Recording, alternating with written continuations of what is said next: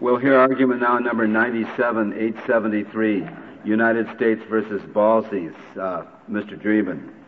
Mister Chief Justice, and may it please the Court, the question in this case is whether the Fifth Amendment privilege against compelled self-incrimination may be invoked based on a fear of foreign prosecution. For three main reasons, we submit that it may not. First, the prohibition against compelling a person to be a witness against himself applies only in a criminal case. By that phrase, the framers meant a federal criminal case. The self-incrimination clause is one of a series of rights set forth in the Fifth and Sixth Amendments that are naturally read to govern criminal trials in this country, not foreign criminal cases. Second, history teaches... Mister Dream, in, in the Arnstein case, uh, the court e- extended the privilege outside of the uh, scope of a criminal trial, didn't it? That is correct, Mister Chief Justice. In this respect, the privilege may be claimed by a witness in any proceeding, regardless of whether the proceeding is civil, criminal, or administrative, so long as what the witness ultimately fears is incrimination in a criminal case.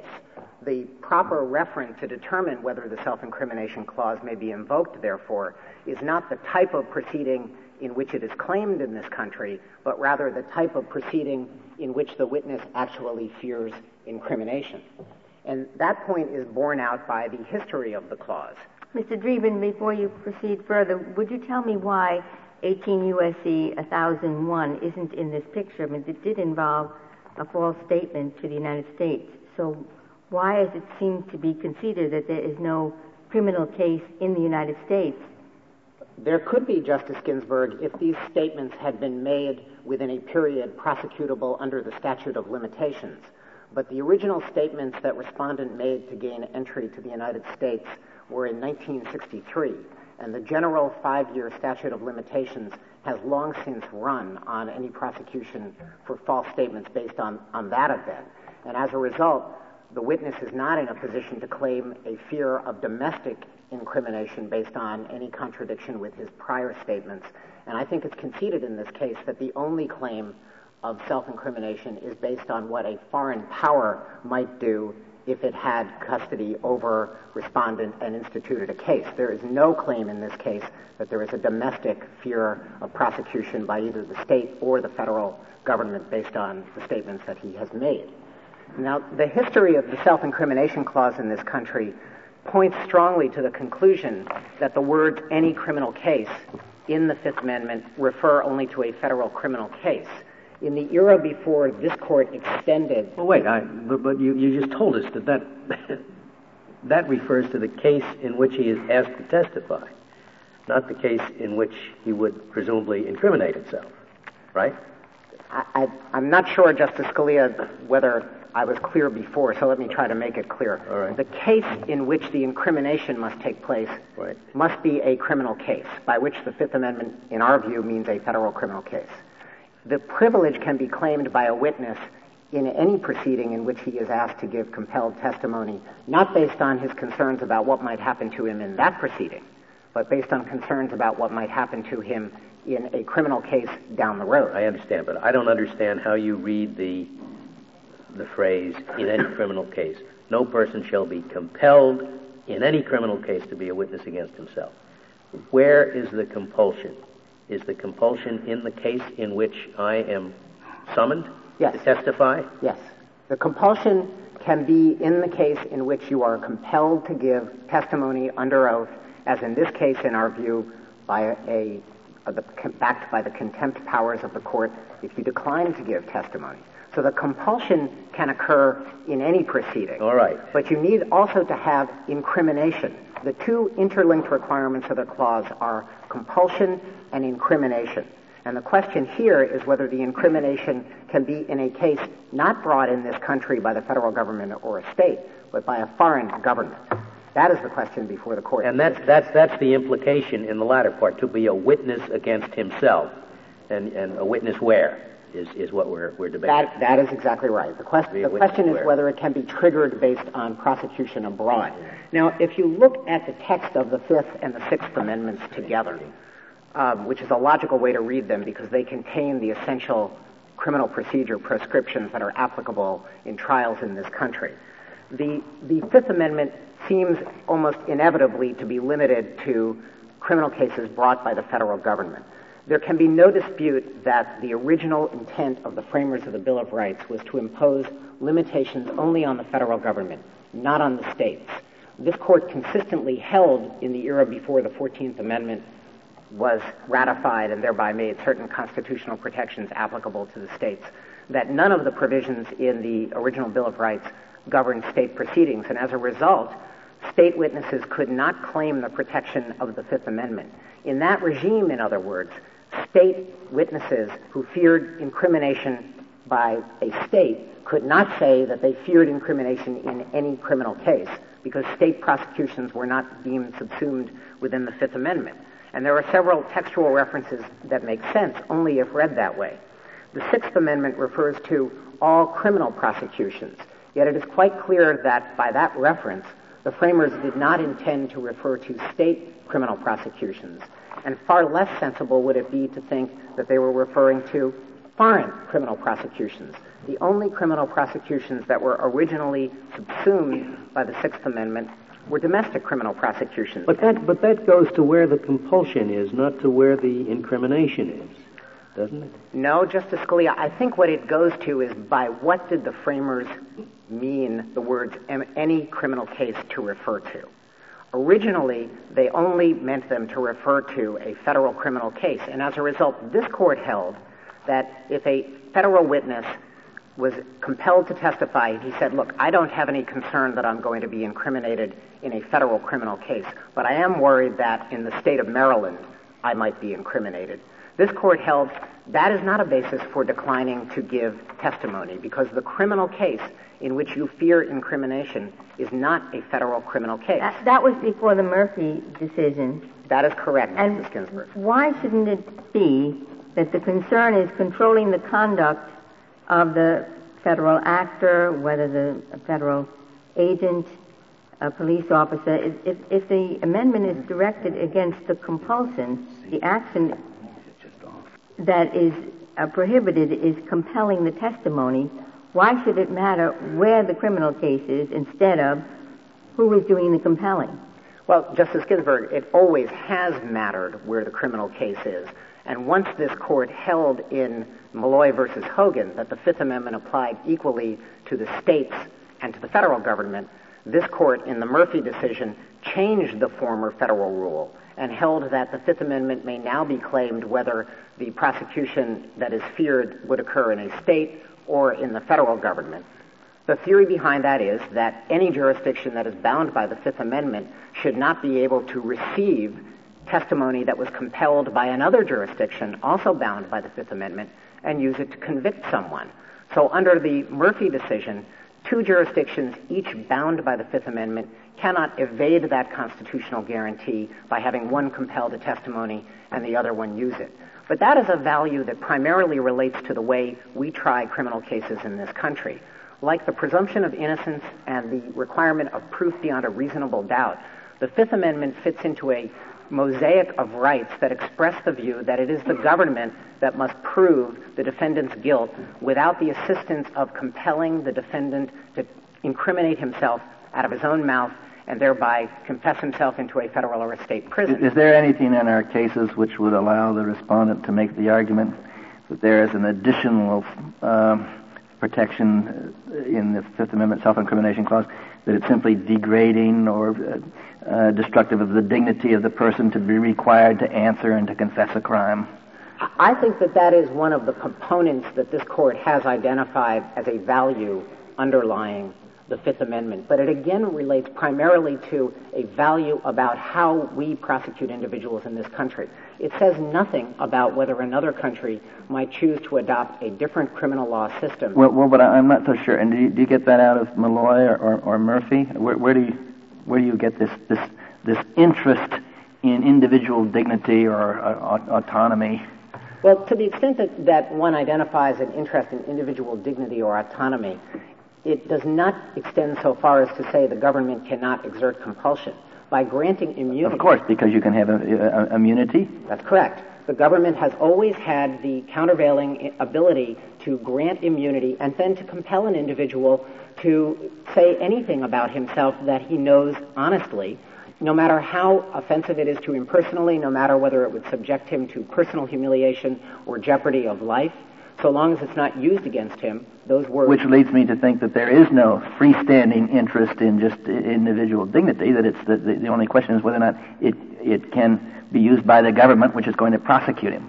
I, I think that that is exactly right, Justice Kennedy. It is not a freestanding interest. It's an interest that it is integrally interlinked with the potential for incrimination. And Mister Dreeben, can, can the federal government uh, uh, compel testimony uh, that would incriminate uh, someone in a state proceeding by giving him immunity from the state prosecution? Yes. It's settled that the, the federal government has the authority under the Supremacy Clause to declare that testimony that is compelled will not be used against an individual in a state proceeding. proceeding as well. What case? What case settles that? That that I think is settled by the Kastigar decision, by the the Murphy decision, uh, by Brown versus Walker, and by Adams versus Maryland. I believe we cited all of these cases in our brief that specifically address Mister the federal government's power to do that. Mister Dreeben, is it possible that the federal government, for example, in this case, the O S I, might want to cooperate with a foreign nation to see the individual prosecuted elsewhere and Certainly. have a motive to secure the testimony to help the foreign prosecution? Well, I, I think in a case like this, the, uh, the Justice Department has dual interests. There is a federal law that, re- that provides for the deportation of an individual who lied to get into this country and who assisted the Nazis in persecuting Jews during World War Two, and that is a distinct federal interest that is being enforced by O S I. It is also true that O S I regards it as a proper component of its mission to see to it that information that may be relevant to a foreign government's consideration of prosecution is provided. Well, should that make any difference in our concerns about this case, if it's that kind of a situation? I don't think it should make any difference whatsoever, Justice O'Connor, because the underlying question here is not whether it would be fair in a United States prosecution to use this information. The question is whether the United States Constitution has something to say about the way foreign governments conduct their prosecutions. There is no country that I'm aware of that has a Fifth Amendment right or a mirror image of the Fifth Amendment right that looks just like ours. Do foreign countries scratch our backs, too? I mean, do do do, do we uh, get people to uh, testify before the courts of foreign countries that don't have Fifth Amendment protections, uh, knowing that what they say can be used in a federal criminal prosecution? We don't, Justice Scalia. My understanding is that we provide um, sufficient information to the foreign government and ask them to provide information to a witness when we are seeking testimony from overseas about applicable privileges. Now, the, the traditional rule about how the privileges are supposed to be applied when countries cooperate in securing testimony is that the foreign country will take the testimony subject to any claim of privilege, and then the privilege is adjudicated in the home country where the privilege actually derives from. But it is not... After the testimony is already taken. Right, but it is not the policy... That, that is true, Justice Ginsburg. It's not the policy of the United States government to seek To in, that that happened in every case. And as a result, I'm not aware of instances where we did have a foreign government act as our agent compelling testimony that would be prohibited um, if the United States were acting alone. Obviously, that raises a somewhat separate question from the question here, which is whether the United States may use an agent or an intermediary to accomplish something that it cannot accomplish acting directly. But that is an entirely separate question from whether a witness in this country, in a domestic U S proceeding, may claim the Fifth Amendment based not on a fear of prosecution here, but by a fear of what might happen to him if he is, uh, finds himself in a foreign country and the testimony ends up there. I take it that, to your argument, it makes no difference whether the foreign country is a country that has a comparable privilege, perhaps Australia, or whether it's a country that's typical of a civil law system that would not. It, it does make no difference, Justice Ginsburg, because, again, I think that the fundamental concern of the Fifth Amendment, and as applied to the states through the fourteenth Amendment, is how we conduct our criminal prosecutions here. Why, why is that? That is, if I'm thinking only of the fourteenth, I, I agree with you that, let's say, hypothetically, the, the, the fifth is federal. We're talking about a federal trial. But the fourteenth uses the word liberty, and it protects a person's liberties. So if there's a person in Ohio who would be deprived of a liberty by having his testimony taken and using, used in, a, in an Ohio proceeding. It would deprive that person of a liberty. So he must have a liberty not to have his testimony forced from him for Ohio. Why is it different from Lithuania? It's I mean, different. The fourteenth Amendment doesn't talk about what Ohio can do. The fourteenth Amendment talks about the liberty that a person enjoys. It's different because Ohio, unlike Lithuania, is bound by the Fifth Amendment privilege against compelled... Where, where does it say that in the Constitution? I thought all that it says in the Constitution is that you cannot deprive a person of a liberty.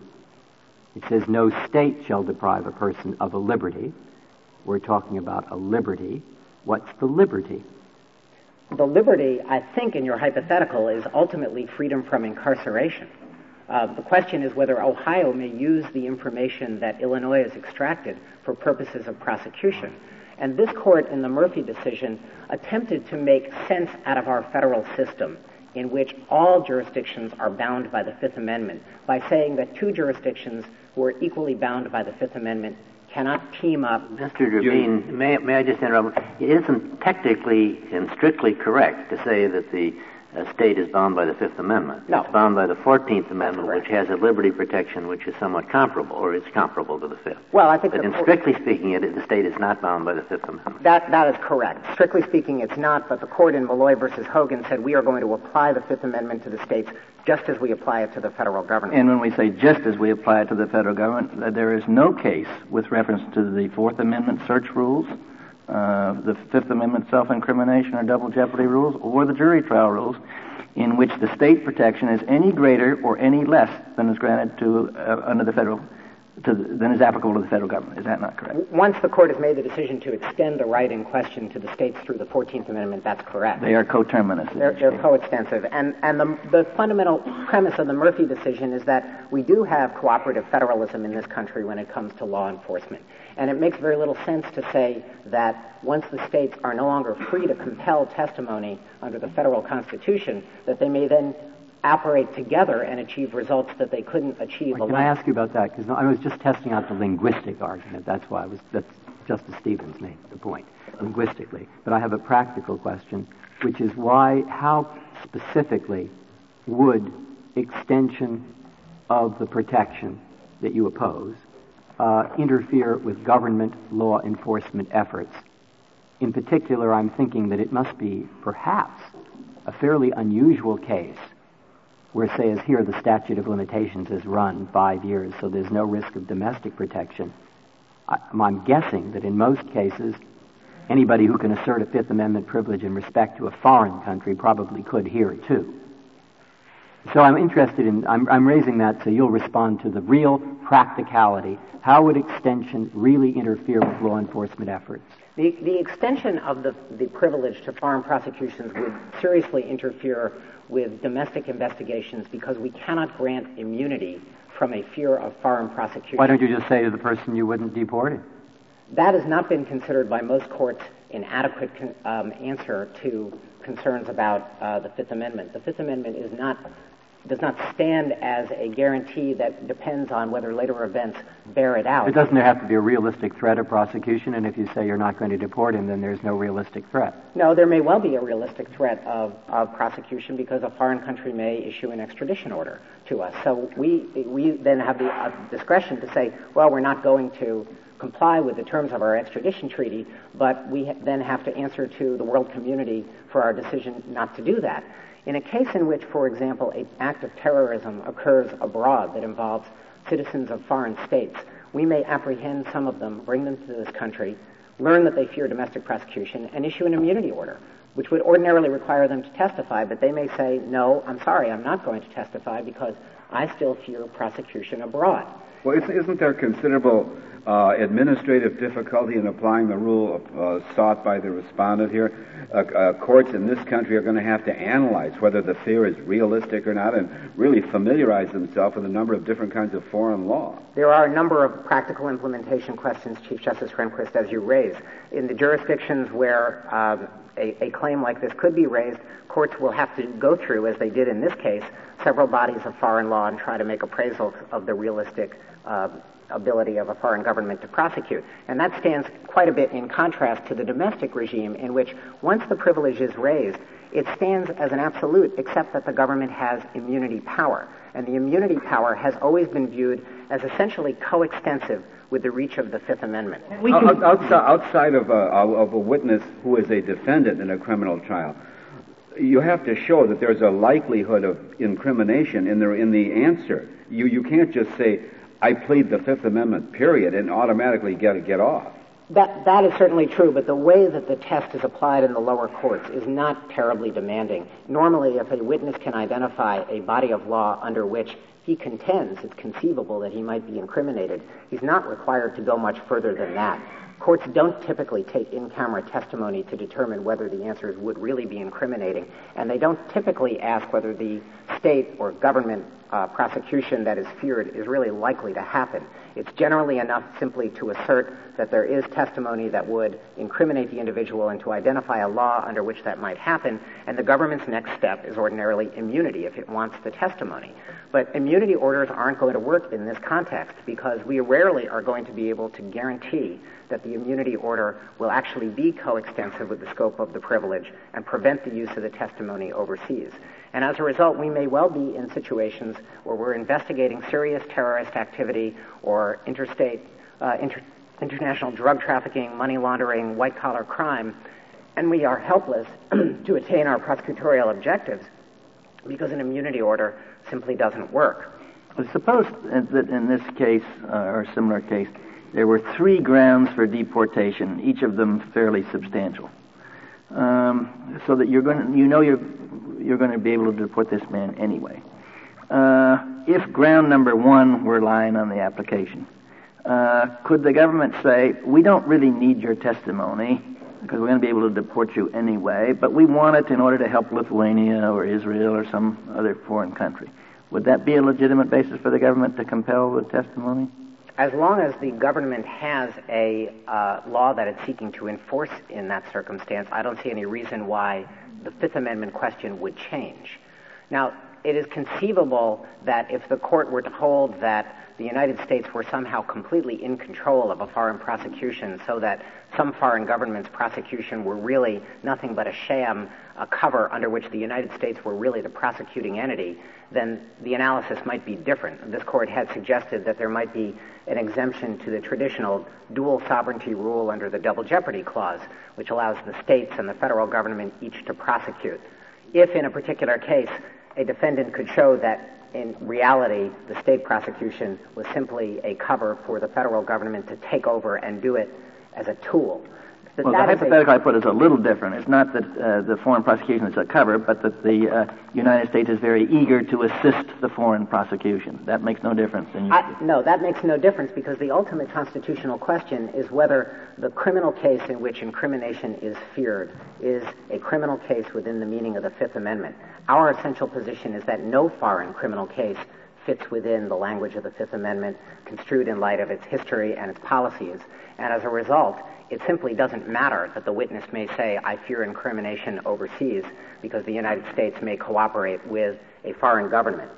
Now, again, the role of immunity statutes here, in our view, is key, because there has never been a time in this country in which a claim of the Fifth Amendment privilege could not be met by the government seeking to get the testimony through impo- through granting immunity.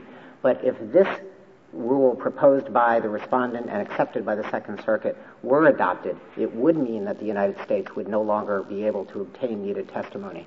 And it would put a witness who feared foreign prosecution in a better position than a witness who fears domestic. Of course, the, uh, the Constitution would have had the same meaning, I suppose, if the Congress had never passed any immunity statutes.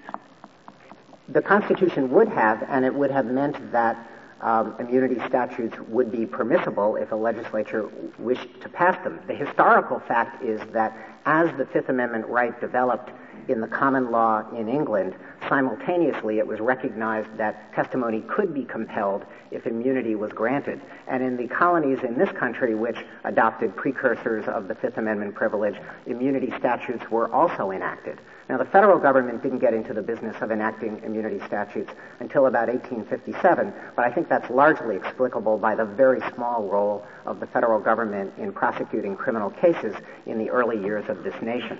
The Second Circuit's suggestion was that Congress could pass statutes in the extradition and deportation area that are analogous to the immunity statutes in the domestic area. It could thereby do just what the immunity statutes have done. No, it would do Why far not? more, Justice Breyer, yeah. because an immunity statute in this country grants the witness freedom from having his words used against him or the fruits of those words used against him. It doesn't foreclose a prosecution altogether. This court in the Kastigar decision overruled the view that transactional immunity is required. No, but I mean, why couldn't Congress? What, what, what's wrong with the Second Circuit's suggestion? Because the Second Circuit's suggestion, in effect, would grant transactional immunity. Not only would the witness be free from having his words used against him, he would be free from any prosecution altogether, because if the theory of the immunity statute that the Second Circuit posited is correct, that witness can never be sent to the foreign country where he might be prosecuted. And that grants the witness something far more than he would have in the United States, puts him in a much better position than a similarly situated U S witness would be, and thwarts the foreign country's interest in prosecuting if it could do it without the defendant's words at all. It is also anomalous because the Second Circuit's holding would grant a witness greater protection than he might have in the country to which he ultimately goes if he faces prosecution. That country might not recognize a Fifth Amendment privilege in the same way or to the same extent as this country. And thus we have the anomaly that here the witness says, I don't want my words to be used against me because I fear prosecution in a foreign country. And then when he gets there, that foreign country says, we'd now like your testimony. There's no basis for using the Fifth Amendment to internationalize U S self-incrimination rules when foreign countries themselves may treat the same issues quite differently. I'd like to reserve the remainder of my time for... Very well, Mister Dreeben. Mister Berzins, we'll hear from you. Mister Chief Justice, may it please the Court. What the government advocates defeats the policies and purposes of the privilege, as this Court has repeatedly said in all the cases that followed Murphy. The government wants to extract from my client testimony that is designed to impose criminal penalties on him. They are trying to get him to testify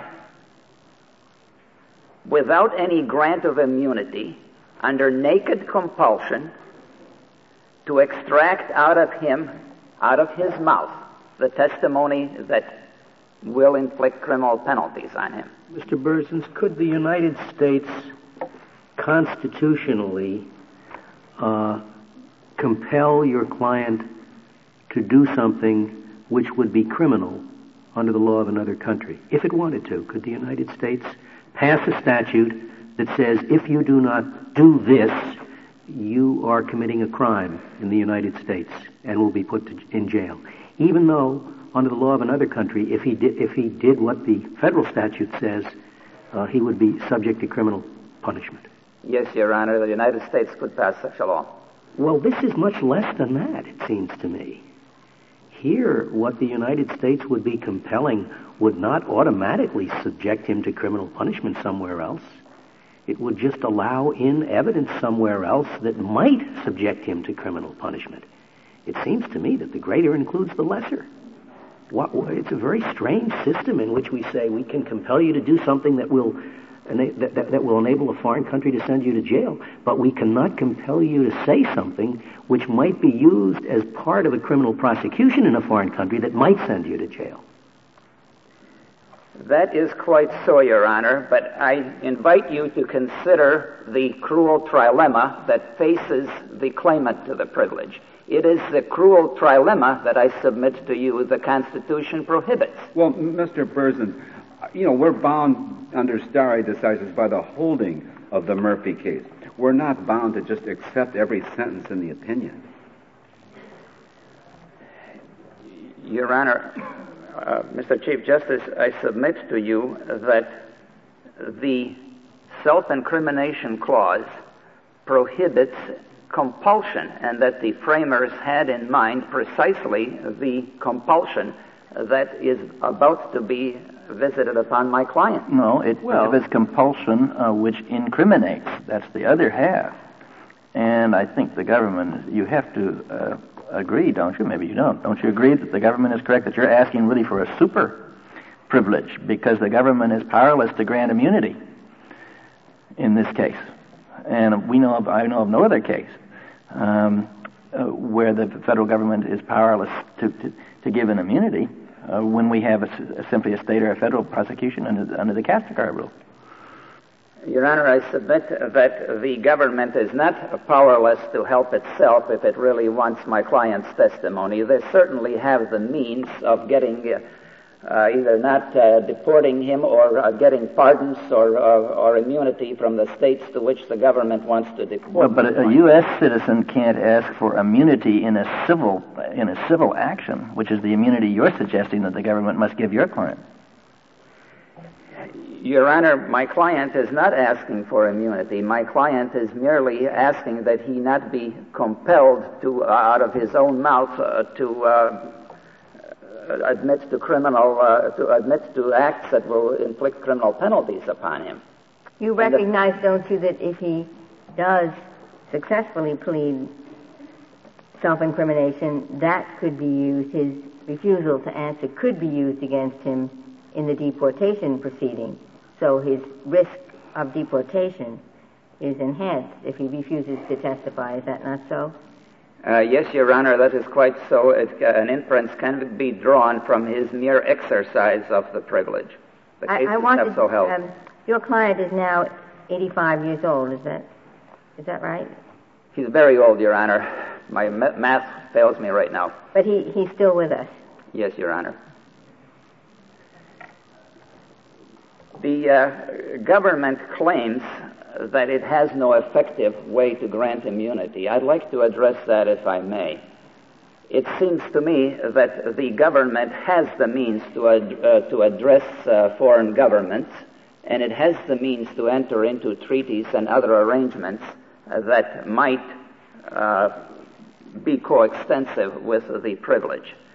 And also, uh, I submit to you that the compulsion is precisely what the uh, framers wanted to preclude by the very plain language of uh, the amendment. And uh, the crux of this uh, case, I submit to you, is uh, on uh, page thirteen of the government's reply brief, where in uh, footnote four, I believe, they very plainly admit, and I certainly thank them for this admission, that they do not have sufficient evidence to charge my client with anything, that they have to compel him to incriminate himself, that they have to compel him to confess before they can proceed. Well, it seems to me that this is exactly what the framers wanted to preclude. Well, they're not proceeding in a criminal action against him. And, and apparently there's no prospect of that in the United States. Isn't that correct? Uh, Your Honor, the uh, cruel trilemma... Well, the, but w- before we get back to the cruel trilemma, I mean, what's the answer to my question? The, the, the, the, as I understand it, they want to use this in a civil proceeding, and so far as I can tell from anything you have said, there is no prospect of a domestic criminal proceeding. Uh, are those two points correct? Yes, Your Honor, there is no prospect of a criminal proceeding in the United States. But I submit to you that it makes no difference where the criminal proceeding takes place.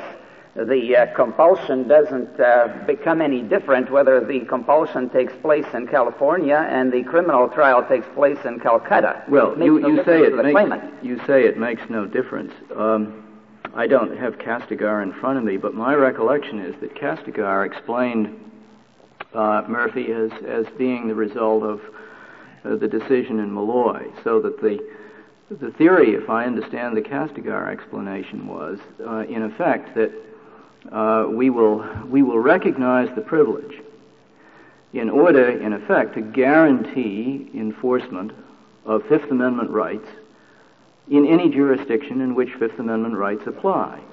Originally, they just applied with respect to federal prosecutions. After Malloy, they apply with respect to state prosecutions. But the theory, as I understand it, after Kastigar, remained that the the enforcement was geared to preserving the right in a jurisdiction in which the Fifth Amendment applied. And if that's the case, then it seems to me we would have to modify the theory of the Fifth Amendment in order to recognize your position. Am, am I wrong in my reading of, of, of Kastigar and, and, and in, in inferring the theory behind it that I've just stated? Uh, no, Your Honor. The theory in Kastigar, though, should be read in the context of Kastigar, where there was no claim of a foreign criminal prosecution raised. It dealt with uh, the uh, state prosecution. Well, that's right, but I'm talking about Kastigar's explanation of, of, of Murphy in light of Malloy. Do you think that was th- that was an incorrect explanation, uh, an, an incorrect reconciliation of our cases, where we had gone from a regime in which the uh, estate use in the state prosecution didn't count to a regime after Malloy in which use in the state prosecution did count, and Kastigar explained it? Do you think the explanation uh, was was was correct?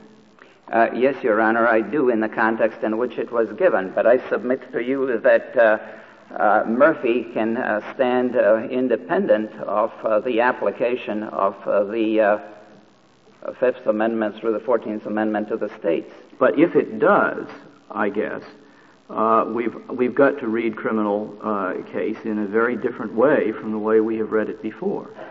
Uh, it's got to go, a criminal case has gone from federal criminal case to state criminal case, and on your theory, it's got to go a step further. Uh, or we would have to adopt a compulsion theory, but that seems out of the question because we, we routinely compel testimony uh, if, in fact, the, um, uh, the the immunity can be granted. So it seems to me we've we've, we've got to come up with a brand new theory uh, of of what a criminal case is, if if and, and we're going to have to reject a prior explanation in order to, for the case to come out your way. Your Honor, I submit that uh, the case could come out as I advocate it if uh, the court adopts the view that the personal liberties component, as explained in Murphy, is a very important one, and that it cannot be brushed aside merely because the infliction of criminal penalties will take place elsewhere. The fear is here, the Article three compelling court is here, the claimant is here. All of this takes place in the United States. It is just a coincidence that the criminal penalties will be inflicted elsewhere. Mister Burton, if the testimony were taken under seal, would you have any, uh, would you still object? Your Honor, I would. And I would uh, I would object for the uh, reasons stated uh, by the district court in this case as well as in the Getches case, and as I recall, the reasons were the uh, sealing order really cannot uh, be made coextensive with the privilege. So that has been recognized as a very difficult prospect in light of all the uh, newspaper articles we read about grand jury leaks, et cetera. And even more concern to me is what would happen if there is a sealing order, my client gets deported overseas, and then the leaks come out overseas. Obviously, there's no way that uh, that situation can be remedied. It's but, too late. But once your client is overseas, I don't know what the Lithuanian legal system is, but most systems have, at best, uh, a muted self-incrimination guarantee compared to ours. So once he's over there, the likelihood is that his testimony could be compelled. Is that not so? Uh, yes, Your Honor, but I submit we ought not be concerned with uh, what the procedural systems are that might uh, compel it. Uh, I submit to you that we should be concerned with the uh, compulsion here, not with what happens to uh, uh, to the compulsion overseas. We cannot help the compulsion that may occur in some other country. The, the Fifth Amendment does not, I submit, protect against other compulsions and other disabilities and other harms, only against infliction of criminal penalties. And that, I submit, is uh, what ought to be guarded against, and I submit that is a liberty interest that uh, should be recognized as uh, a very important one, as I s- uh, submit to the Murphy court uh, in its explanation highlighted it uh, very prominently. And on that basis, I uh, ask you to uh, recognize it when the uh, obvious fear of infliction of criminal penalties is uh, real. Uh, Mister Chief Justice uh, raised the question about administrative um, uh, difficulties. Uh, thus far, I do not believe administrative difficulties have been uh, encountered in these cases uh, because the burden has always been upon the claimant uh, to establish precisely what it is that he fears and uh, what are the realistic Uh, chances of him winding up before a criminal court where the criminal penalties will be inflicted. Was this was this tried as an issue of fact in, in the district court, Mister Berzins? Uh, Mister Chief Justice, that was extensively uh, uh, handled in the in the district court, and it was uh, in each case uh, uh, it is the claimant's burden, and it's a heavy uh, one under the uh, Flanagan case in the Second Circuit. Uh, it's a whole litany of things that the uh, claimant has to prove before he can have any chance of having the privilege recognized. Well, if there is if there is a whole litany of things, it seems to me that that would make for administrative difficulties. Uh, but I submit to you that uh, the difficulty is upon the claimant, not upon the courts. Well, but uh, the, the fact that it may be a hard row for the claimant to hold doesn't mean that that fact shouldn't be taken into consideration, because it's also going to be uh, something that the district court probably has to spend a fair amount of time on.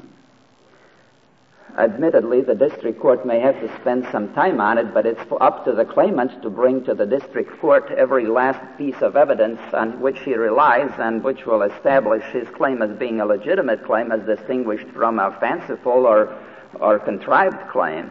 And that burden is upon the claimant. And once the claimant establishes it, I submit uh, the privilege ought to be uh, permitted to be invoked.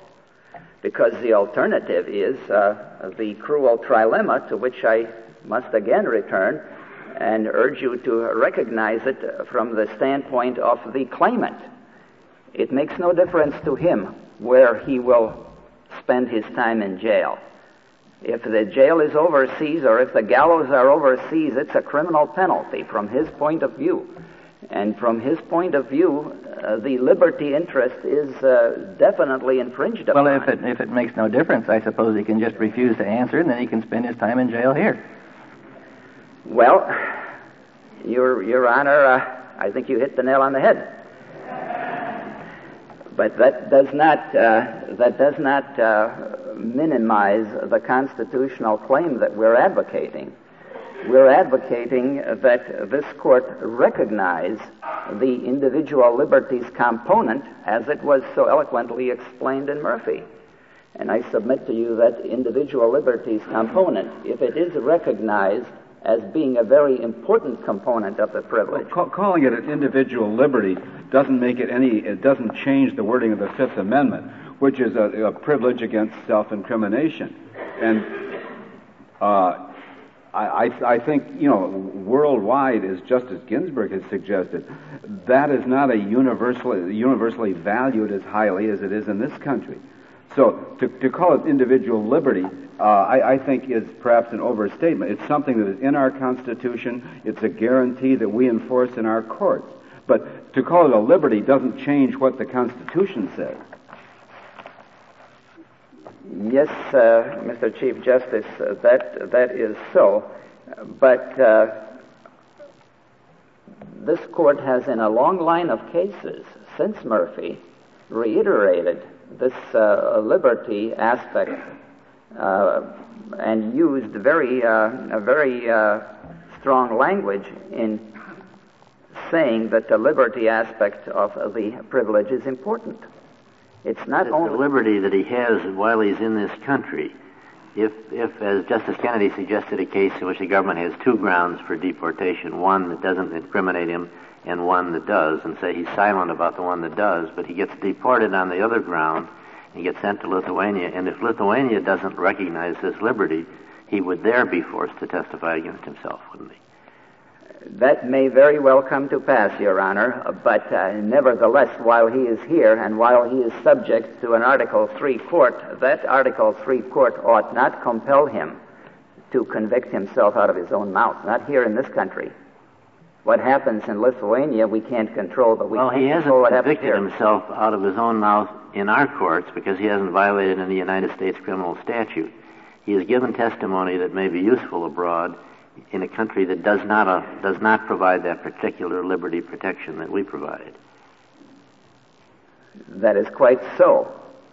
But the uh, the incrimination, the the testimony coming out of the claimant's own mouth, that I submit uh, violates uh, the privilege, because he's being compelled here without a grant of immunity. Every case where immunity has been granted and the uh, uh, the uh, claimant has been forced to testify, the fear of the criminal penalties has been eliminated. But if the fear of the criminal penalties is not eliminated, I submit that the violation is there regardless of where the infliction takes place. It is the... You com- do acknowledge that it is kind of a super privilege that he would have because of the absence of the immunity, the, the absence of the United States ability to give, to immunize the testimony. Your Honor, uh, characterizing it as uh, a super privilege, uh, I, I don't want to join in that characterization. I would uh, prefer to characterize it as giving full application to the privilege. Not super. It's really not super. He is not. He is. Uh, he is not. The claimant is not being given uh, anything that he shouldn't have. Because if his fear is legitimate, if the criminal penalties are there, I really don't see that it is super protection. I think it is the protection that the framers had in mind. The, gov- the government is saying that, uh, uh, imagine ordinary drug dealers uh, who somehow get into this country. And uh, if, in fact, it's a drug dealer from New York who's in Ohio, and Ohio wants to compel the testimony, Ohio can simply give use immunity. Uh, or and it's possible that then that person can't be prosecuted for what flows from that particular testimony. Uh, but uh, suppose the person, instead of coming from New York to Ohio, uh, comes from uh, some foreign country to Ohio. And now I'd, uh, the, the government is saying, well, we don't know what to do. I mean, we'll never be able to get this testimony. There is no way to deal with the foreign country. The best we could ever do is not deport him. And if we don't deport him, that means he can never be prosecuted there for anything, though he might have been the worst murderer in this other country that anybody's ever seen. Now, what's your response? Is there a, is there a response to that claim of the government?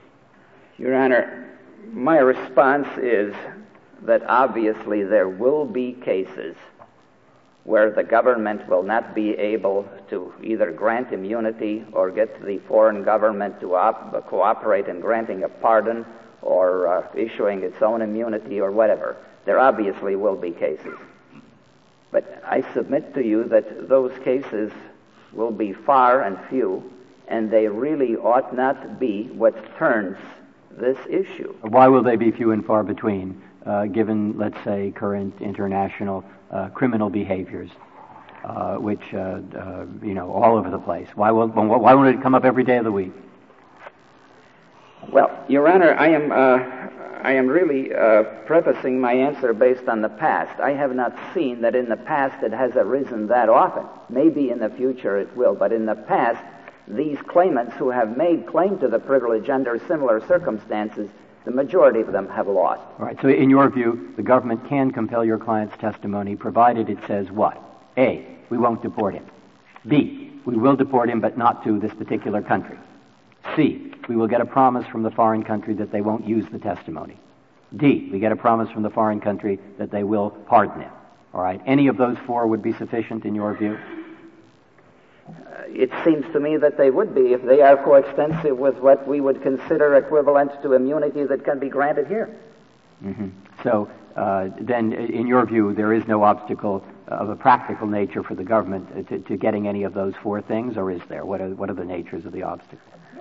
Your Honor, uh, the obstacles will be uh, practical and diplomatic, but I have a lot of faith in our government. They can do miracles. And if they have to, they will accomplish them here also. But I don't think you're going to rely on it being a miracle, because uh, that, that would weaken your case considerably.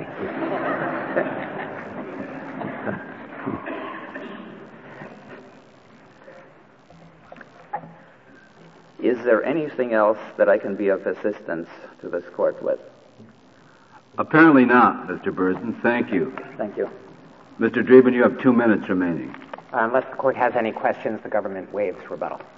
The case is submitted.